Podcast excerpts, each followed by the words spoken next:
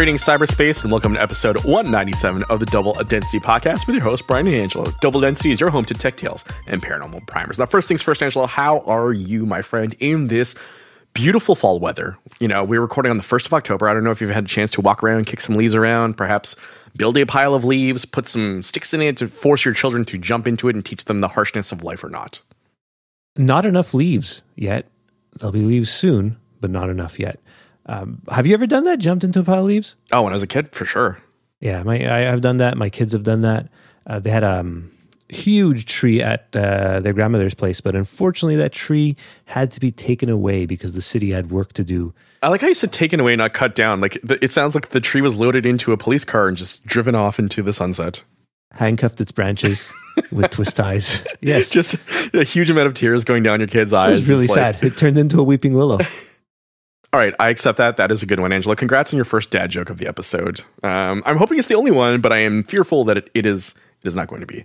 So, uh, Would it- you do you fear dad jokes about a certain series of video games the most? I have no idea what you're talking about, so I'm just going to let you dad uh, jokes about keep Dark going. Souls. That's I was gonna I was gonna let you uh, create enough, uh, give you enough rope to hang yourself, and you just did. So you just mentioned Dark Souls. That is uh, five dollars into the podcasting jar. Oh well, I guess I'll pay for this this month's Oh, hosting hey! fees. Speaking of video games, though, I have been playing a really interesting game, which is a marriage of Metroid and uh, like a roguelike Metroid. Huh?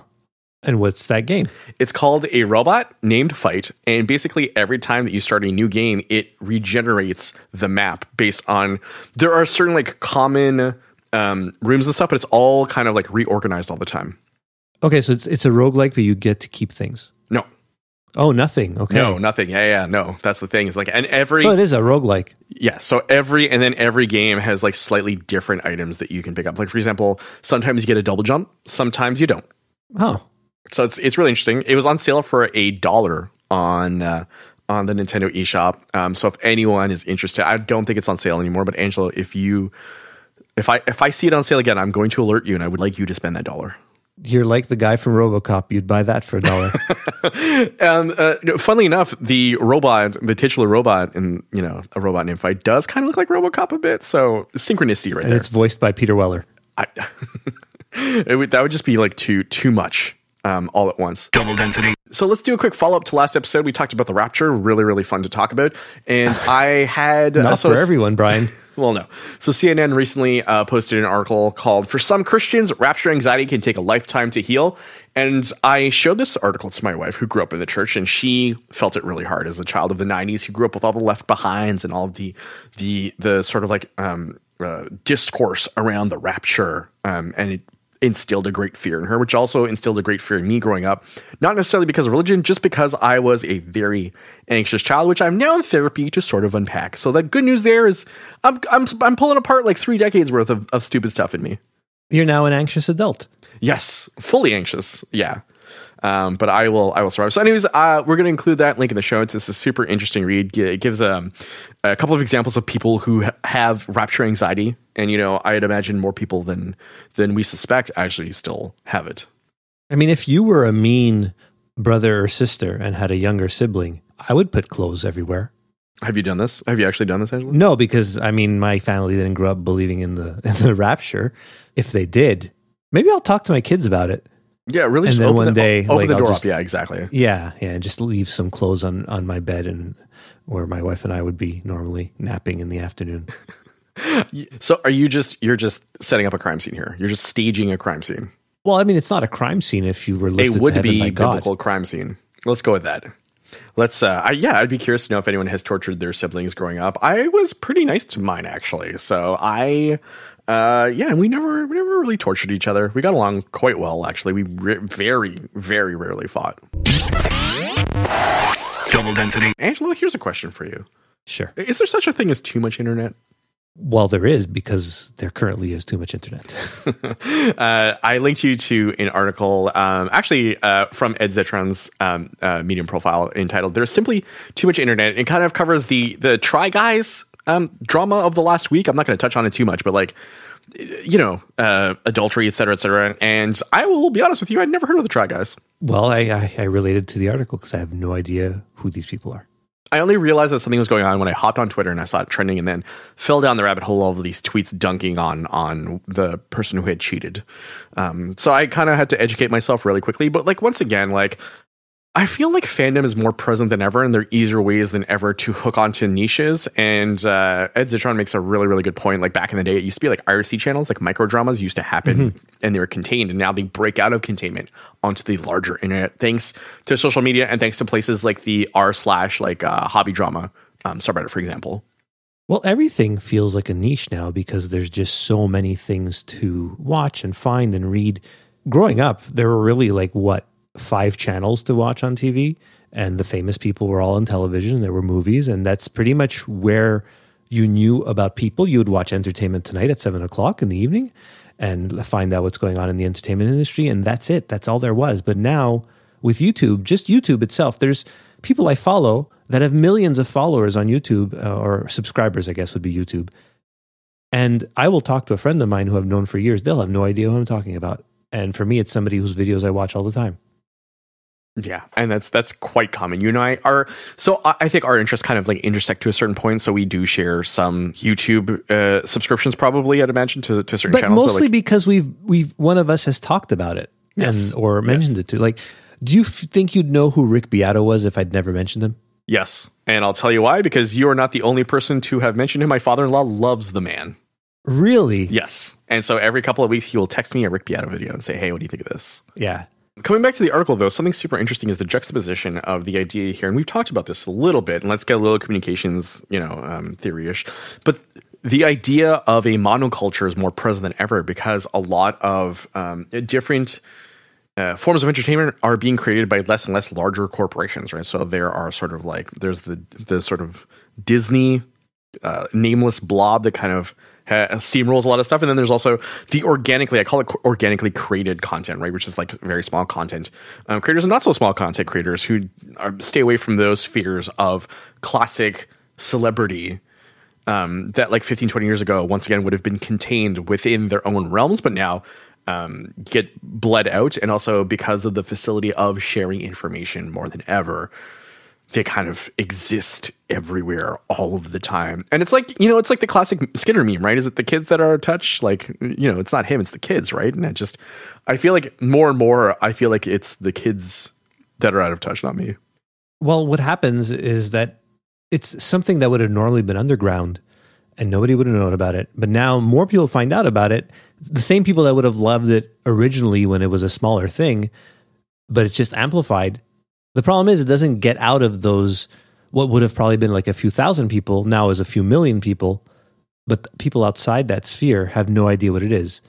Like there's like uh, I, I know you'll hate me talking about this, but like in in magic and stuff like that, right? There's really famous magicians who are ju- who you could see somewhere and you'd have no idea who he was, but in that circle, they're extraordinarily famous. So what you're saying is that they're jamokes to I don't to know what that people. means. Oh, it's it's slang for like a nobody. Yeah, there. Okay, yes, a jabroni. Yeah, exactly. Uh, it's kind of funny. You, you know that meme of like the the classic like violinist like playing uh, you know, like Carnegie Hall and then like playing in the subway the day after and like no one cares. Well, that's actually happened, but yes. That's what I'm saying is like the yeah. that that exists, right, as as a commonly shared image. And I think um, that's a great way of looking at things because we exist in a monoculture yet completely not at the same time, right? I think a monoculture in terms of um, the entertainment that is created hegemonically, right? So top down, and I'm I'm I'm using my Brian's hands using very this. big words tonight. Exactly, I'm using I'm using like Angelo's watching me sort of uh, articulate my thoughts with my hands. I'm not Italian, Angelo, but I feel like I'm doing my best impression of of. You could pass for Italian. I could, I could absolutely. Especially uh, today, I got my haircut, got my beard trim. You know, I'm getting ready for a friend's wedding next week. You know, so I'm just I'm setting myself up to be a good bro. But you yeah, the idea of an envelope for them, like a good Italian. Do not worry about that.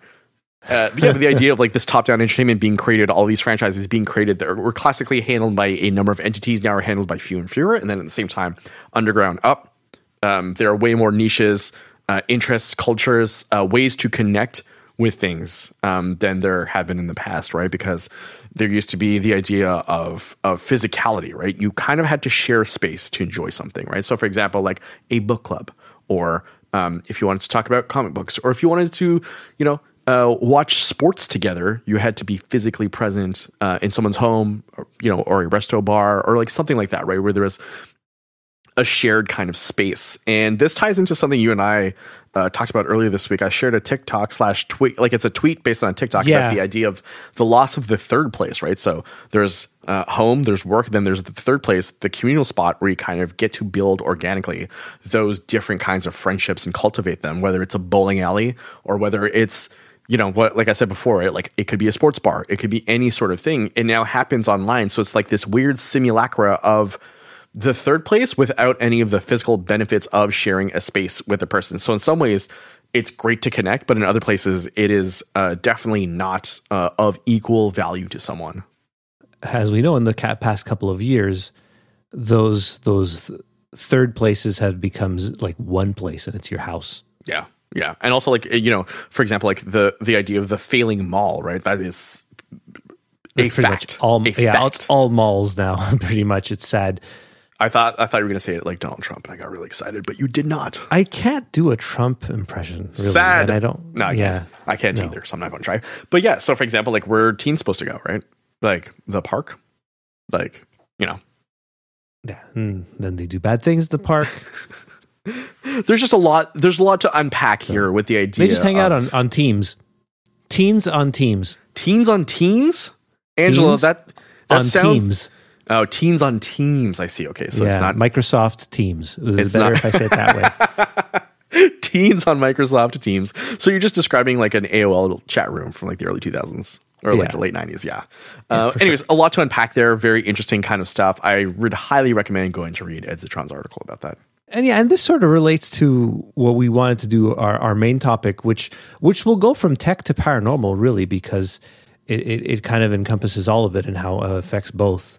That's the idea of how easily misinformation is spreading now. And it's because people are finding their little niches of misinformation and just sticking with them and not going outside of it to find out, oh, is this thing I'm hearing the actual truth? Or do I even want to know if it is? Mm-hmm. Because I think it is, and anything else would make me sad that it's not. So first things first is something that you put in the show notes that I thought really is interesting, right? So there's misinformation and disinformation, right? So how would you define the two? Because I have my ideas, but I want to hear yours first.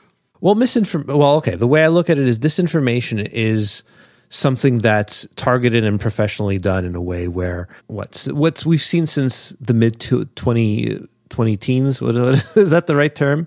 The 20 Uh, since yeah. like- yeah, since like 2015 with Oh, I'd say the American election and stuff. And yeah, just targeted things on social media, really giving the wrong information out and selling it as real. Misinformation is the people spreading that after. Interesting, because I'd make I I see things a little bit differently, right? So I think Okay. disinformation is intentional maliciousness. Misinformation is incomplete information that may be shared, that may be wrong, but the intent there is still a positive one. So, for example, like if there is an active shooting or shooter, and like I apologize, uh, trigger warning, um, in the area, you know, misinformation may be a number of neighbors describing what the shooter looks like, and they may be wrong Yes, okay. disinformation would be uh, me telling you that the shooter is out because he is an anti-vaxxer who just snapped without me actually knowing if that's true or not. Okay. Yeah, I like your explanation way more, but this is because you have a communications degree. You can communicate these things better. I've also thought about these things for a long, long time too, right? So, and I think that like, yes, disinformation happened more regularly as of 2015, 2016. But then, like, for example, I think um, something that is in the news right now is Alex Jones and Sandy Hook, right? And that was, that was 10 years ago. I think that was the start of his downfall. He had been terrible before that, but that was just almost that was malicious. Like you, I think you mentioned the term There is a maliciousness to it, right? Because that's Yeah. that is disinformation. It's not misinformation, right? So the idea of framing it and creating and crafting a narrative with intent. and he did it basically to have people watch him. Because do you think he actually believed what he was saying? I at the end of the day, I think I do, and I think that like he covers it up well. But I do not think that. And once again, this is my opinion. This is not a fact, but I do not think he is well. Like for example, like a couple years ago, you and I tortured each other by watching him on Joe Rogan, one of his appearances, right? And you know, for every like five minutes of lucidity, there was 15 minutes of him talking about the you know the secret astronaut core on Mars or whatever.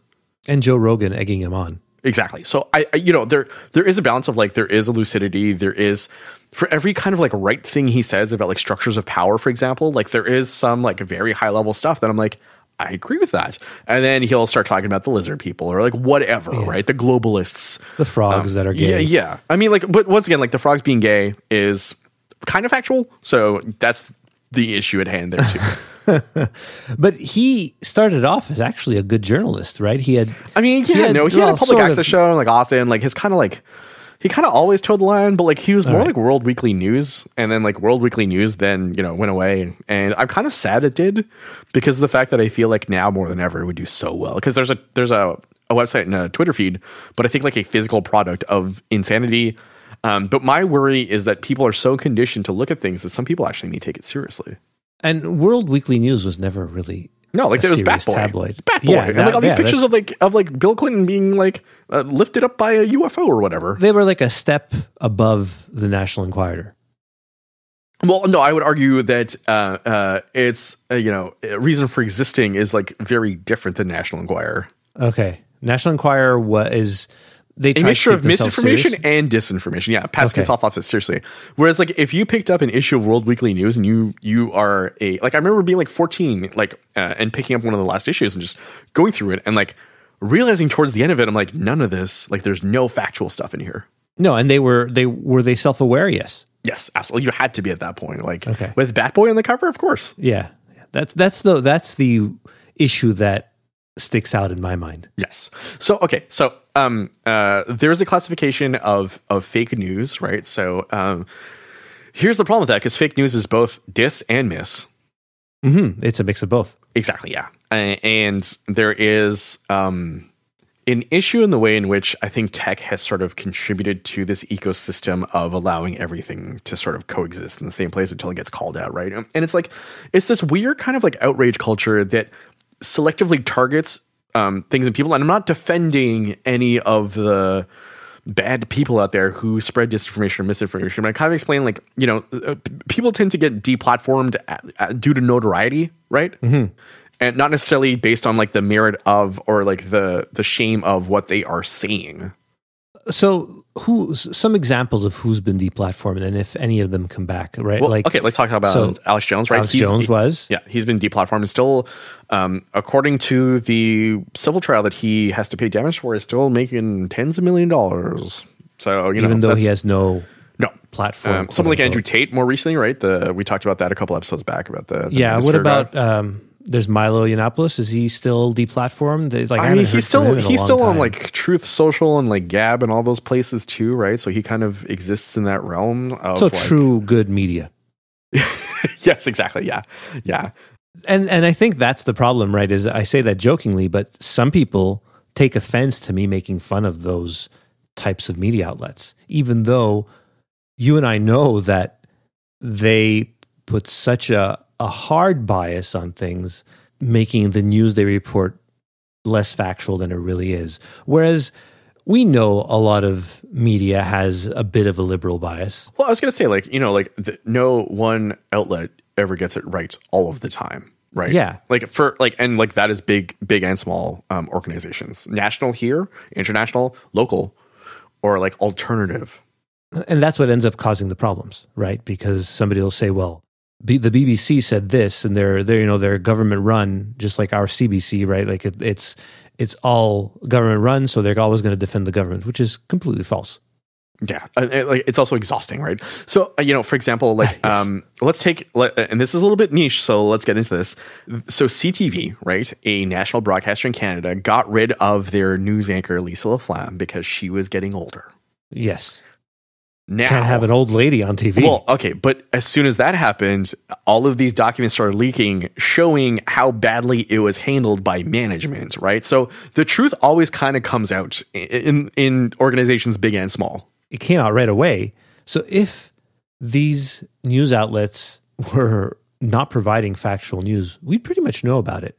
And of course, you know the right will always point to the CBC and and in, in the states, CNN always being like hard left. They're really not. Well, CNN actually, interestingly enough, is going further and further right too. So that's kind of an interesting thing to know. I think they're trying to balance, which is dumb. There's Yeah. no like there's no balance there. It's like the news is a fact and you can't you know people always bring the example of having an expert on climate change there and giving them the same amount of time as a global warming denier. Well, I was gonna say like the whataboutism is exhausting. Like that's Yeah. the whole problem there too. It's just like you know you got to have two sides of every debate. Like you know, for example, a classic one is like, should you like you know are Nazis bad? Right? Should we have like a a you know a white supremacist on to defend himself?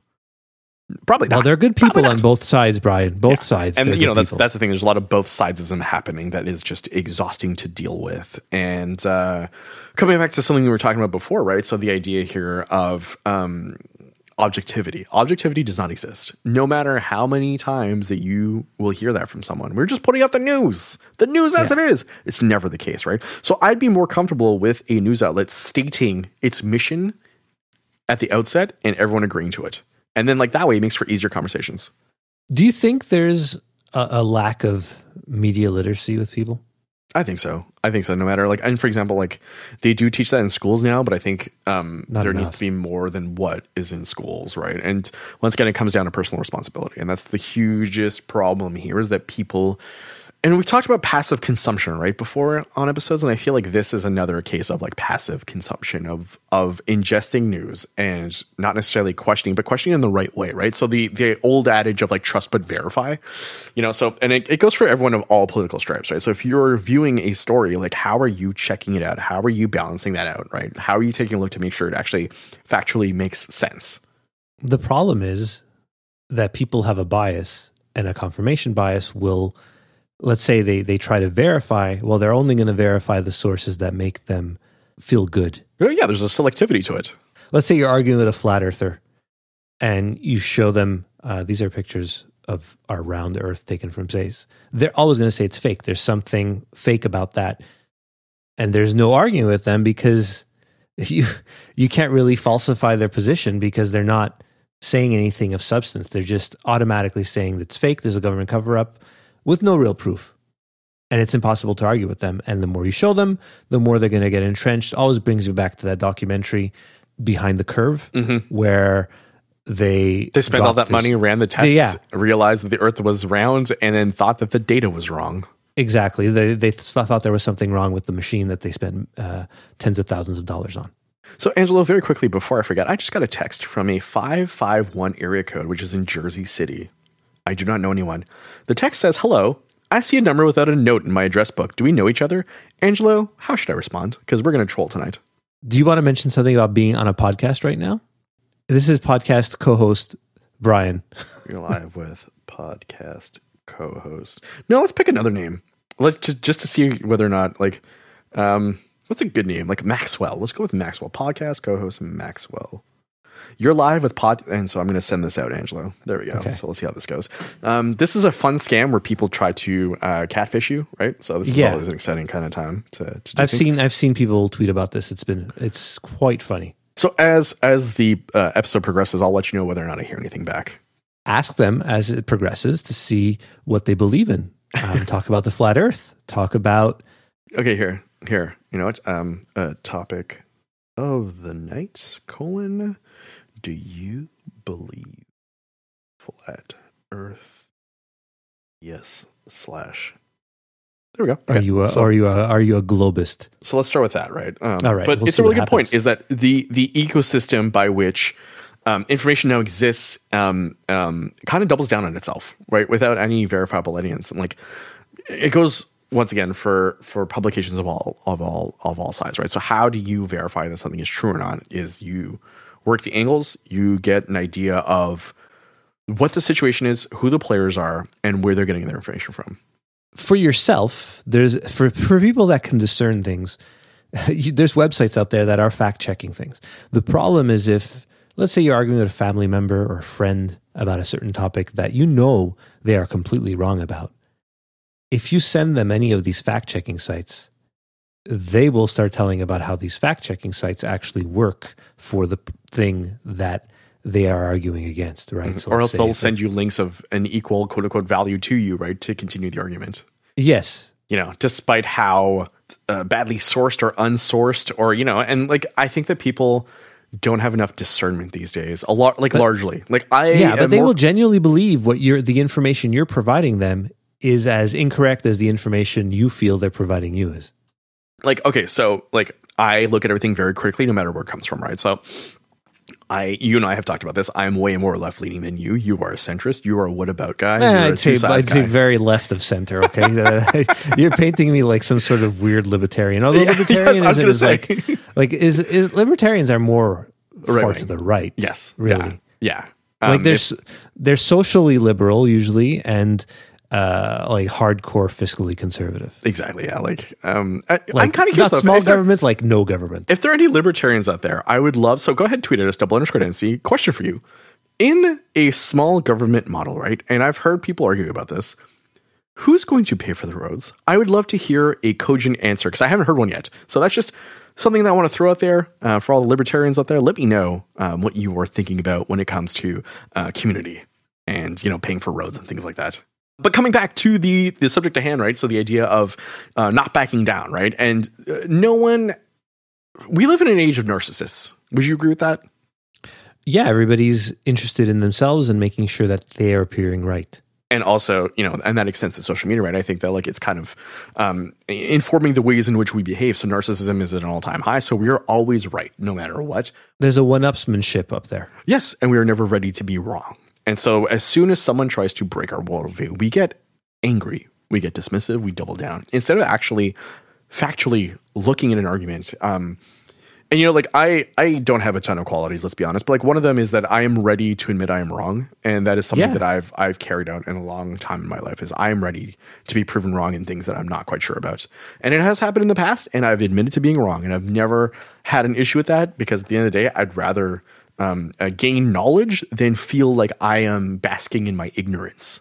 But unfortunately, that takes a lot of mental work and a lot of people um, uh, encumbered, I guess, by the the perils of everyday life. And it's funny because I was reading this paper recently all about how we were never meant to take in so many uh, avenues and channels of information all at once, right? And so, like, it used to be like you'd watch the news at like 6 p.m. uh, or like tune into a radio broadcast. You'd have a trusted source there. Yeah. And then you would sort of like listen in and kind of get an idea of a snapshot of the world. Whereas now we have so many outlets by which we can see human misery in action, right? And that like that just breaks people. And so they decide to passively ingest the information they take in because it's too much all of the time.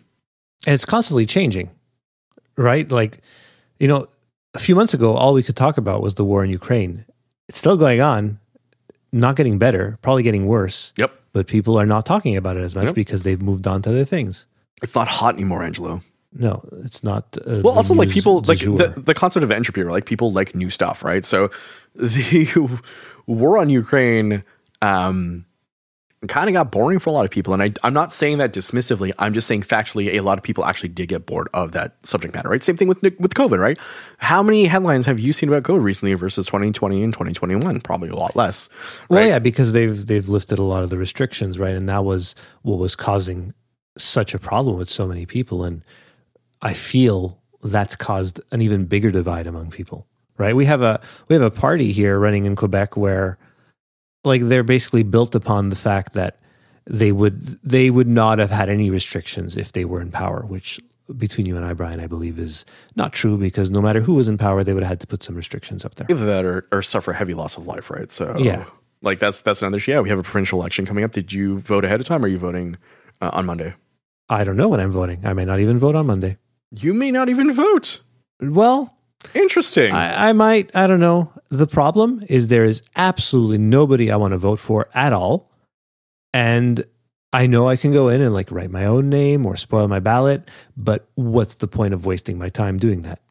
I think it says something, right? And I think that um, there are very few cases in my life in which I've spoiled my ballot, and I have done it, and I'm not going to lie to you, which is what um, you know, uh, online voting does not allow me to do versus in person is spoil my ballot properly. Um, but to me, a lot of this um, sort of like uh, measuring who I'm going to vote for is never the best candidate; it's the least worst. Well, that's the that's the thing right now.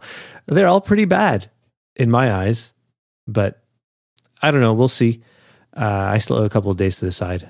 I always threaten not to go vote, and then I end up going because I feel guilty. But I really, honestly, there's nobody I really want to vote for this time. So everyone's just a bunch of jamokes. Very much so. Okay, I got. I'm sorry. Maybe I saved the wrong number. Hope it doesn't bother you. Well, I feel like they realized they couldn't be catfished by this guy. Oh well, too bad. it's a shame. I should have. I should have played it more neutral. But uh, we'll yeah, see. you went full into flat Earth. I did. I did. Unfortunately, I just asked their opinion. I didn't state anything, right? So um, You should fine. reply and say, "Oh, too bad you don't want to talk about ice walls." But yeah, how do we bring people back down to to planet Earth, quote unquote, right? And it's it's very difficult, and it involves a level of honesty and frankness that people don't necessarily want to have amongst themselves because, like, we are designed in the age of narcissists to feel bad as an automatic default, right?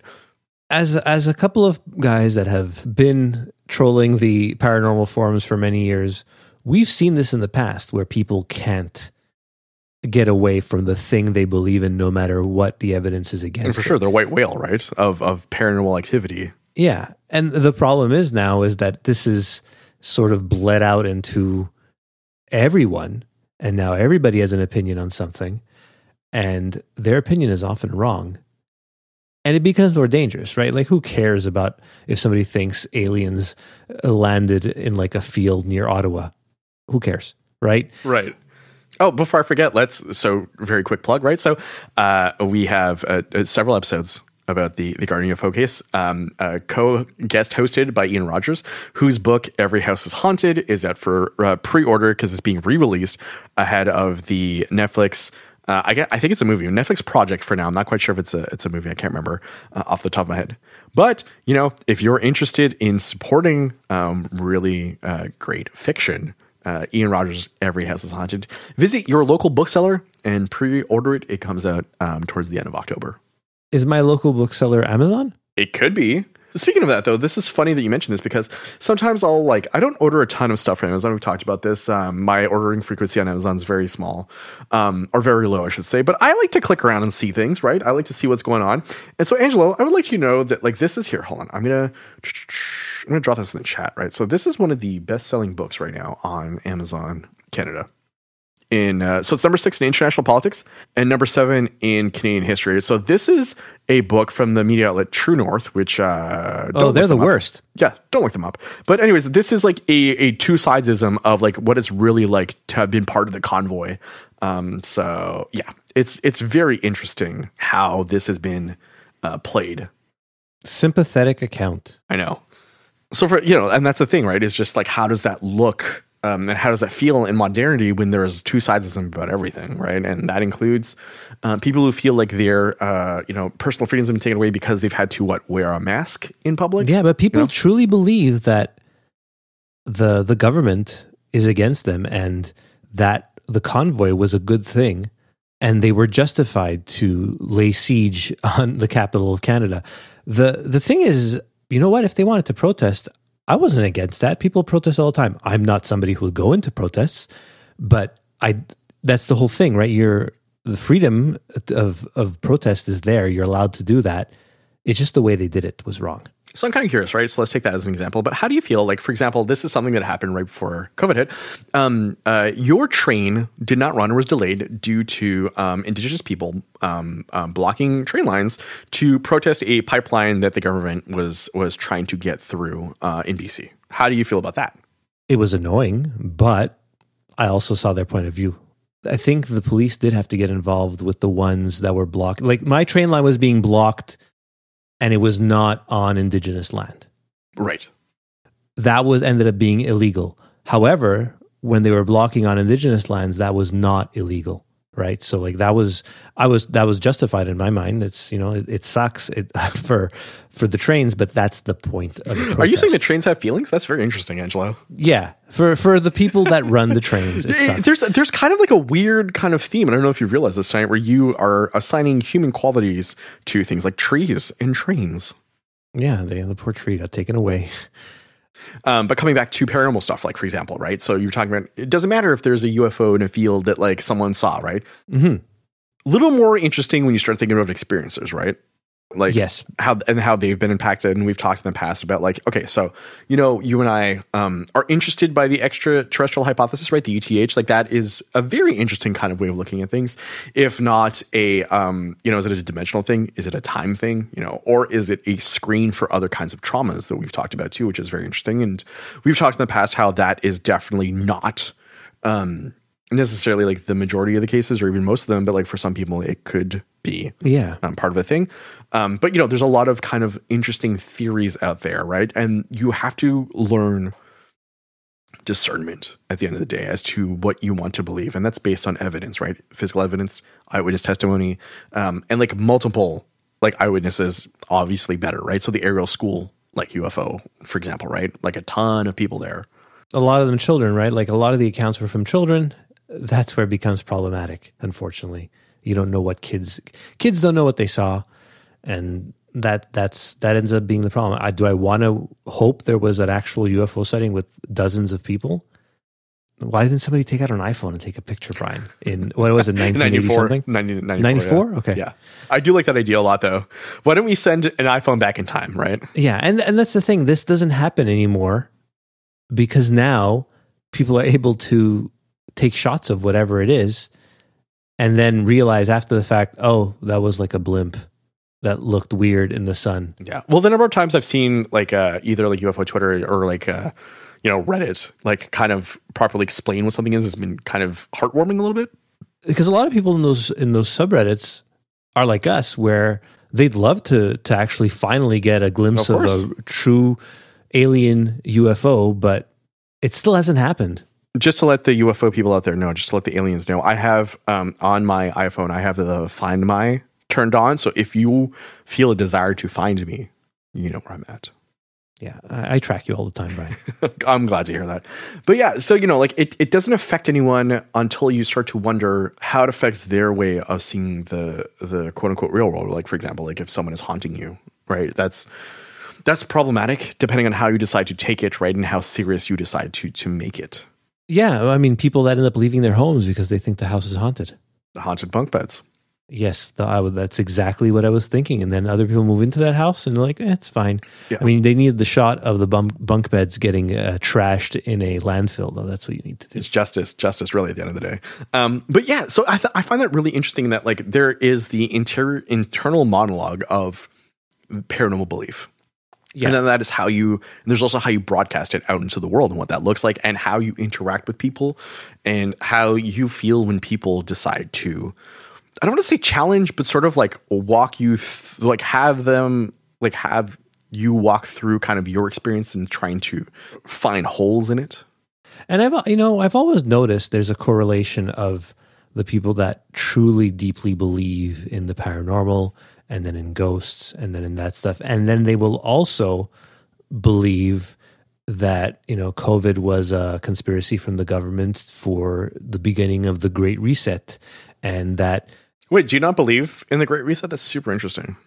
Build back uh, better. build back better yeah Build back everybody's better. Yeah. using that that they you know the governments all got together and it's Yeah. like what's going to be our slogan for this new world order And it's funny because, like, if you really consider the slogan and the way it's used, like, okay, so I, this is how I'm seeing things, right? And why it's been mentioned so much is speechwriters and copywriters are tired people having to pump out information all of the time. When you are hmm. working for a political candidate, a political party, etc., sometimes you just see something you like. Let's just be honest, right? And you just said, you know what? I'm just let's just use that, right? And I feel like that is the more logical case than building out the new world order template for like how things are going to go for the next 100 years. Now, do I believe that there is a concentration of power in the world? Absolutely. Do I believe that um, uh, money allows certain things to happen? For sure. Do I believe a cabal of high ranking political officials and influential people single handedly decide to rule the world and, and carry out their um, secret agenda? That, no. Like, once again, at the end of the day, like, you have to have discernment in thinking about that. And same thing with Yeah. COVID deniers. Same thing, like, for example, like, you know, people who, like, we were laughing about the vaccine, right? Because I got my booster on the weekend. I got the new bivalent. Don't mess with me, Omicron. Um, but certain people still believe that, you know, you, you're a 5G hotspot. do you feel like your internet is better No, no, unfortunately, no. A lot of people that truly have trouble with the whole way the vaccine was administered and all that stuff uh, get upset when we joke about the 5G thing because that's very much a fringe thing. A lot of people worry that the vaccine was not tested enough, uh, is dangerous, is causing people to die. You know, they, they talk about cancer rates being higher. Is that also possible? It's because there was so many people not able to get healthcare over the last few years that cancer rates are higher. You know what Yeah. I mean? Like Yeah, there's a lot of stuff that would have causality been caught earlier. So there, so you know, it comes down to correlation is not causation. Well, also like for example, like anecdotal is not the truth, right? Like- Never. You know, for example, like I will be very honest here, and I don't know if we've discussed this, but during the summer of 2020, you and I took a break because I was in a mental health crisis. I actually took medication that drove me to the ER, like because of my mental health. Yeah. And I should have taken that medication without being properly followed up by a doctor. Yes. But we were in the midst of a pandemic, and I took an SSRI that actually messed me up really bad. Now, do I begrudge the SSRI? No, because on the balance, the large majority of people who get it prescribed and take it find relief in it. Yeah. And so at the end of the day, like I suffered, it was a trauma that I am still working through um, here, like uh, um, like two years later. But at the same time, I understand it, and I also get how helpful it is to the majority of people. You don't hold it against big pharma. No, I, I, I can't. Right at the end of the day, like I really like big pharma is such a term that gets thrown around, but when you really break it down, like it's not a thing because all of these companies are in competition with each other. So to get them to secretly agree to work together seems very, very difficult for me to believe. No, they're not working together at all. It's it's a competition to make the best thing possible for people to live. They don't want people dying. You think Moderna wants Well, no, people okay. dying? Let's, let's be honest here. Like they want to make the most money treating people. Right. Let's Yes. just let's be nakedly honest with what they are trying to do here. Yeah. It's not very altruistic. It's very capitalistic. But they want it ends up helping. It ends up helping society in, in the long run. yes, the byproduct of what they're doing helps society more or less. But right. yes, And- they're there to make money for sure, for sure. And just like politicians are there to be in power. Why they want to be in power? Who knows? They have their own. They have their own narcissism, agenda, right? We've talked about this. Yeah. Like, let's just be honest here. That's the theme of the episode is narcissism, right? So, and that kind of carries into the paranormal side of things when you consider all of these people, right? Like, for example, like a perfect person to talk about this is Bob Lazar, right?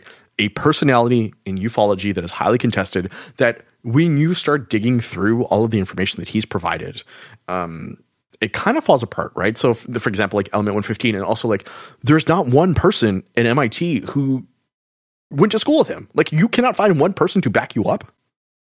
And there's a lot of questions of that kind of like practical nature that don't get asked or get brushed away and because it does not suit the narrative. Yeah, you could look into people's educational background and find out where they went. And people have looked into it for him, and he never went to MIT. He never went to the places he claimed to have gone to. Uh, we have our little uh, hypothesis, and a lot of people do, that he was just basically a hired contractor at Area 51, like practically just pushing paper or maybe even cleaning things. Yes. And, you know, there's all this kind of like minute stuff of like, oh, well, you know, his like pay stubs said something. It's like, no, but like, once again, there's like a- anything. it could be anything, right? And that's the thing is that like there's no definitive smoking gun here, right? You know, you, you- like there's so many people like that. Like, you know, take my favorite UFO religion, right? Raelians, right? You cannot Yes. prove that this Frenchman had this encounter. There is no tangible It's not proof. falsifiable. That that ends up being, you know, we we haven't brought them up yet, but logical fallacies. Oh, that is the that is the cornerstone of every conspiracy theorist argument, right? They just use one after the other. I have a hard time classifying them all. I just I kind of know one where I he- when I hear it, but I, I can't always point out what it is. Uh, the ones that come up the most often, obviously, are like confirmation bias, uh, cherry picking, things like that, where you're you're you're just finding things to fit your own narrative and ignoring everything else. I, I always joke with my wife that she always says, "Oh, the kids were really bad today. It must be a full moon," and sometimes it is, but sometimes the kids in her class were awful, and it wasn't the full moon. Yeah, it it was was a crescent moon, and I was and I was like, "Oh, is today a full moon?" And she'll tell me to shut up. Well, uh, there. Well, we talked about how like, and, and we did a, a whole episode about this about like the different days of the week and the popularity of UFO sightings, right? And like, once again, causality, et cetera, et cetera. nothing means anything sometimes in, in a vacuum, right? Like you have to be able to prove it without a doubt.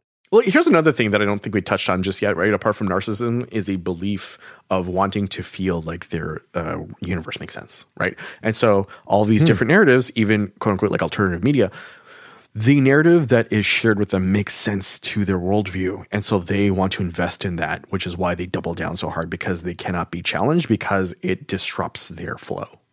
Ultimately, it comes down to what do you do when you're speaking to a friend, a family member, and they're presenting you all these quote unquote facts that they've garnered from alternative news sources because, you know, they're fed up with the uh, MSM, as they like to call it, right? The mainstream media. Um, media's that media is mainstream because it's proven to be correct usually. Well, And correct most of the time, eh, Most of the time, Like Brian Williams lying about the helicopter, like that's a whole like you know that that is an incredible failure in the media, but is not commonplace necessarily. No. And most things that they report, they're not being paid off by some shadow corporation. The opposite, though, is true of the things they do believe. Those places have agendas, right? Like Rebel Media, um, uh, right? And- Wait, watch out what you say led- about Rebel Media because uh, Angela Levant is a very very litigious person. allegedly um, is is is sometimes not fully factual. You you pointed me to a um, YouTube very long YouTube video. Yeah. I didn't watch the whole thing. I did not look like the person presenting the YouTube video, and now I'm getting videos from her channel uh, in my YouTube feed, which I am promptly saying I do not want them because she's a terrible person, but she worked for terrible people as well. Yes, so that, the, it is a three-hour video by Lauren Southern, right, who throws people under the bus, including Ezra Levant and, and Milo and things like that, right? She is herself, uh, and this is my opinion, a despicable person, but you know, it is a despicable person throwing other despicable people like under the bus and like using um element like they have. She has proof. She has evidence. So uh, she actually did a good job with that video. She, I do not like her though.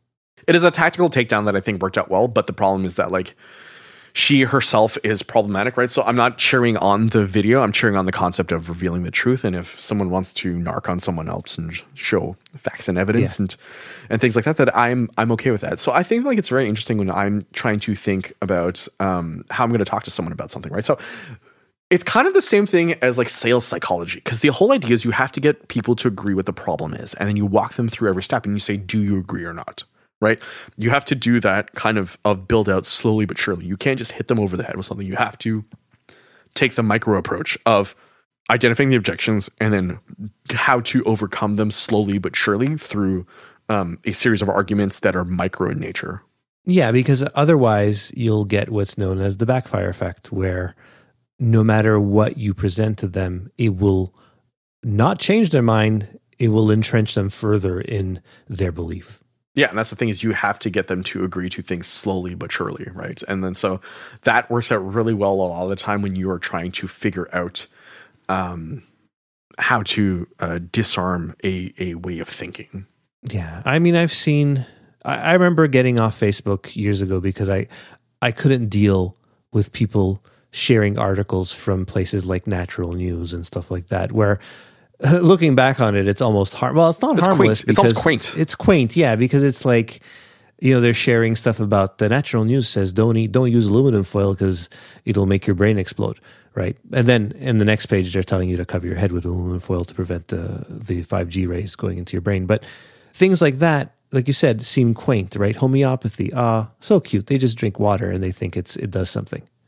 Yeah, no. Um, when it's a much larger, Yeah, and now you know I see people posting links to. Uh, I I stopped going to Instagram because I'll see people posting links to True North, which is uh, would you call it like Canada's Breitbart? Yeah, if I had to like figure out like in- well, yes, but no, because I also feel like Rebel uh, Media also kind of lives in those Yeah. waters, right? So I think there's Yeah. an ecosystem of of uh, like-minded individuals who want to push out a narrative that is convenient for people already in the ecosystem, but uh, very adverse to reality in some cases. Yeah, And they, once they try again, to present as, just as my real opinion. news. Yes, but they try to present as real news. But yeah, all the time, of course. They're just getting, they're just asking questions. They're just doing their own research. And that, that's, the, biggest that thing gets too. Is like people just saying like, "Oh no," but I'm just I'm just asking questions. Like, no, that's not That's not how this works. That's not how it works, right? Like, and that's that's a huge thing too um, when it comes to white supremacists, right? So you know, like they're not saying I'm a racist. I'm just asking questions, which is like inflammatory. The most famous of them all, Tucker Carlson, allegedly. Yeah, yeah right. Yes. yeah, I mean he and he has such a big platform. So and he and look, you know, we talk about him in in terms of that, but then he also bring on the uh, UFO goofballs on his show.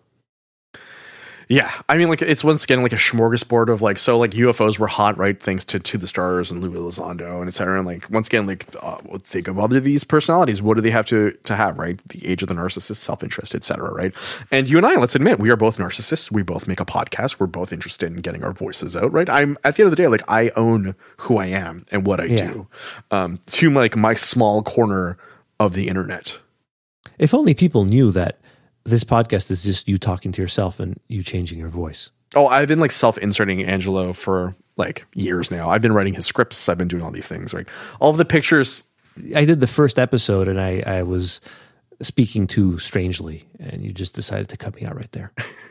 it's true. Um, and that is something I'm you, AI. you have to live. Yeah, you are a highly um, trained AI that I just yeah. uh, riff off of. Brian invented it. Let's end things on a slightly different note, Angelo. Is there anything in life that you're enjoying that like brings you joy right now? I am watching Barry on HBO. Okay. And I'm truly enjoying that show. It's a good show. I, I, I know I waited a long time to watch it. I haven't watched season three yet, so I'm. I just finished the free. Se- yeah, I just watched the first season. I'm starting season two. I will be going and do that after we finish recording, and uh, enjoying that quite a bit, and still enjoying. Uh, uh, the Game of Thrones thing. Uh, what's it called? Seat of the Dragon. Dragons are us. I forgot what it's called. House of Dragons. House of Dragons. House yes, of Dragons. Say Dragons of Power, of but I'm power, missing. Yeah. yeah. So Dragons of Power, Rings of Power, Rings of the House. Um, yeah, House of the Dragon and Rings of Power. Pretty good. I think I'm enjoying House of the Dragon a little more than Rings of Power. Okay. Um, but yeah, there's good TV out there, and still playing video games. I'm playing uh, the Final Fantasy VII remake right now. Oh, are you on on your PlayStation? That's a doozy. Yeah, the uh, the original is on sale on the Nintendo eShop because I only have a, a, Nintendo Switch right now, and I kind of contemplating it just because I want to like play it again um, and invest myself in, in something. I love that game when I yeah, played it in same. 1997 or whatever. Yeah, 97. Uh, yeah, three three three discs, right? Yeah, I don't remember anything about it. I know the remake is quite different, but. Uh, that's a gorgeous. You don't remember the game. Shinra Corporation? You don't remember all the talk I, of climate honestly, change? no. I forgot that they were called Shinra. Okay, well, I remember. I remember that something bad happens to one of my uh, party mates. Uh, and, Angel, this uh, this game is like Aeris like dies. Twenty five. Aeris yeah, dies. Twenty five years old at this point. Yeah, you get you get. Are you an Aeris or an Aerith kind of person? Was there two different ways to pronounce it? There Aeris are two different. Aeris is a, yeah, that's an allergy allergy medication. There are two different ways. Yeah. So, uh, um, and it's also written slightly different, right? So I'm more of an Aeris person because that's the game that I got. Something very interesting that I'm watching is a film series that is based in like hope, overcoming obstacles, believing in yourself. Angelo, I'm watching the Death Wish movies. Nice. I knew you were heading somewhere funny. I was about to say, are you watching the Left Behind movies? No, no. I uh I love those. They're so bad, right? So like first one kind of okay. And then, you know, of course, uh, Charles Bronson comes back for two and three. Um, and two, like, there's a little bit of a departure. And then, like, three, of course, is just an insane the vigilante wet dream. Have you seen any of these? Do you remember them at all? Many, many years ago. So the third one is really, really funny because like it basically like throws all of the notions of reality like out the door. And like once again, I'm going to spoil it. This is like a 35, 40 year old movie. Um, so essentially like a dirty cop throws uh, Bronson back out on the street and is like, kill the bad people, right? So he lives in this like tenement now where his friend got murdered. And, uh, you know, there's like all of these shots of like the elderly getting guns and like killing gang members. And uh, at one point, he gets access to a rocket launcher, which is how he kills like the leader of the, the bad people at the end of the movie. Um, and then it's like, uh, you know, the music is by Jimmy Page for two and three, which I thought was always interesting. Really? Yeah. Yeah. Oh my it's God. mostly it's mostly synthesizer though interesting. I, you know, it made me think of a good movie I watched recently that you recommended called no, Nobody.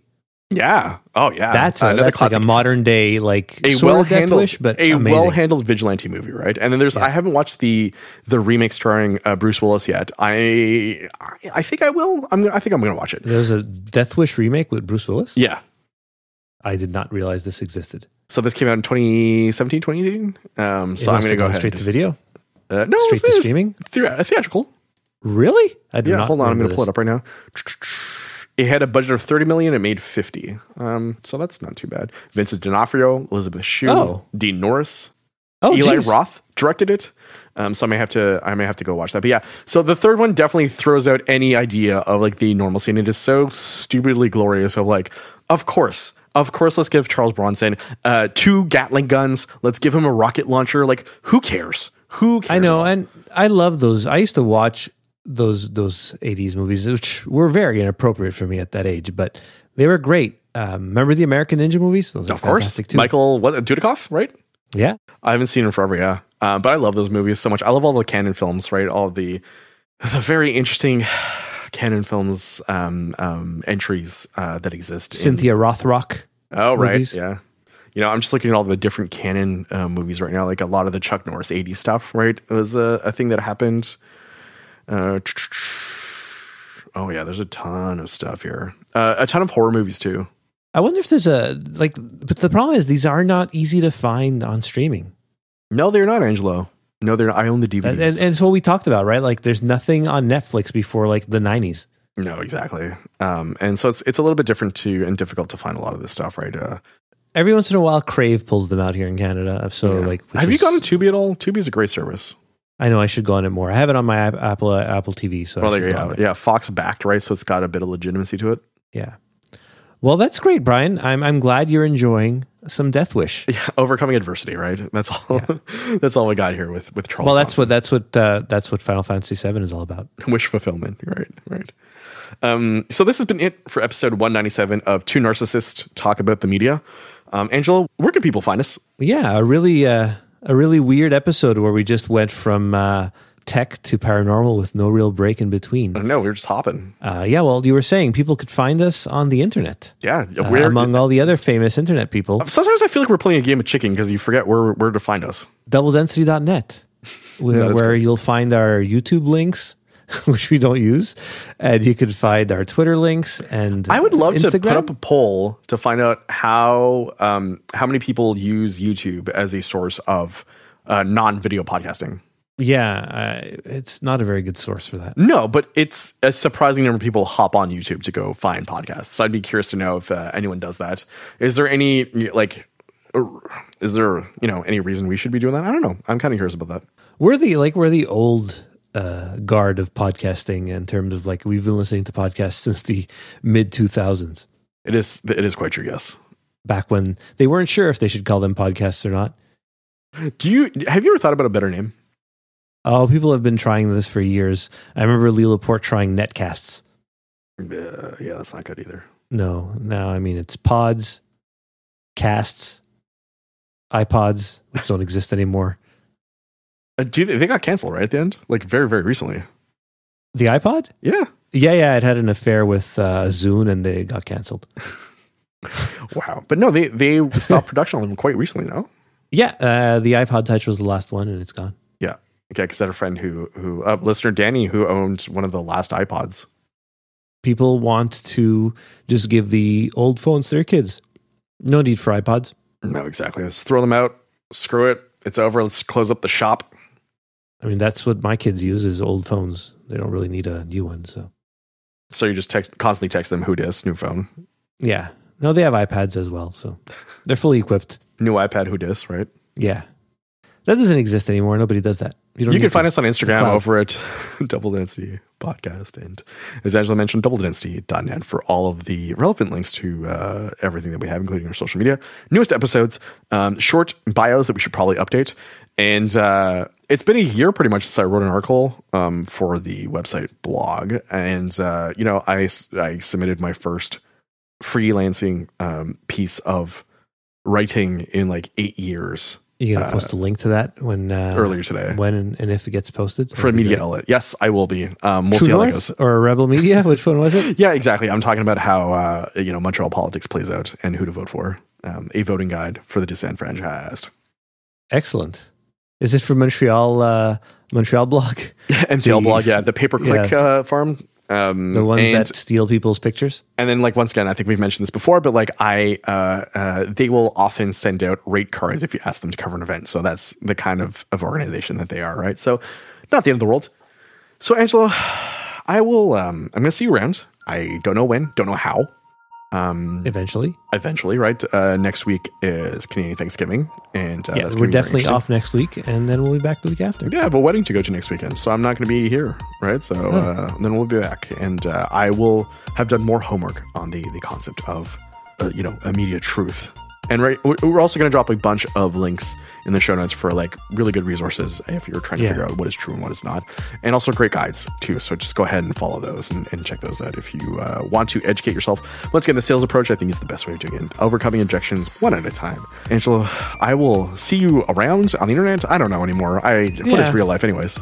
I know. I, I, when was the last time I saw you in person? Like last year? Last year, yeah, we got to work on that. Yeah. All right, All right, come over. We'll record in person. We'll play some Switch. All right. Bye. Bye.